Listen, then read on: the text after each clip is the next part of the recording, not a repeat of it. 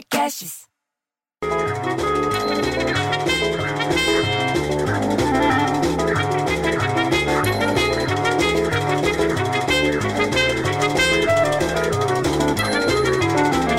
Aí você vai indo pela marginal, devagarzinho, por causa do horário, um trânsito insuportável, que eu precisava pegar a ponte do Jaguaré para ir lá para Osasco, que eu ia lá na rua Antônio Aguno representante.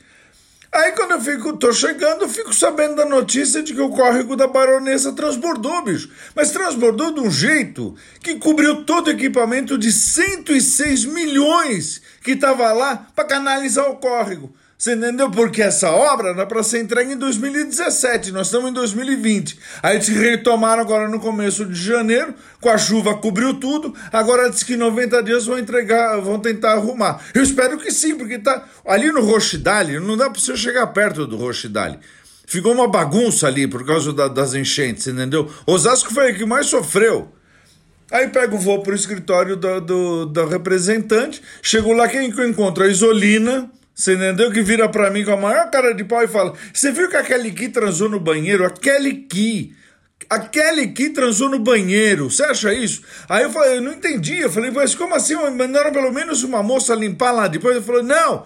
Não é que ela transou no banheiro daqui, ela falou que ela transou com o namorado no banheiro até de ônibus. Aí que você vai entender a história. Que era começo de namoro, que estava entusiasmada, que tá casada com o Mico, você entendeu? O Mico tá lá feliz da vida, daí que tá numa crise de sete anos, aí que resolveu então contar a história deles e contou que transou no banheiro do ônibus no começo do namoro. Agora, do jeito que ela falou, parecia que ela tinha transado ali no, ba no banheiro da empresa.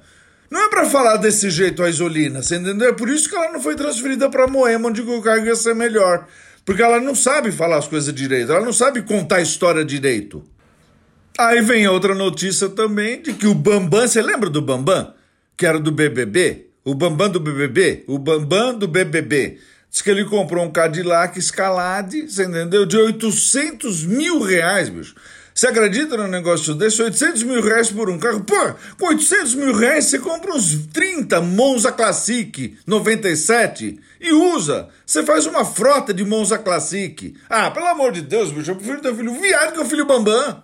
E por falar em filho, você entendeu? Silvio Santos, coitado. Você entendeu? Perdeu audiência pra filha. Você acredita nisso?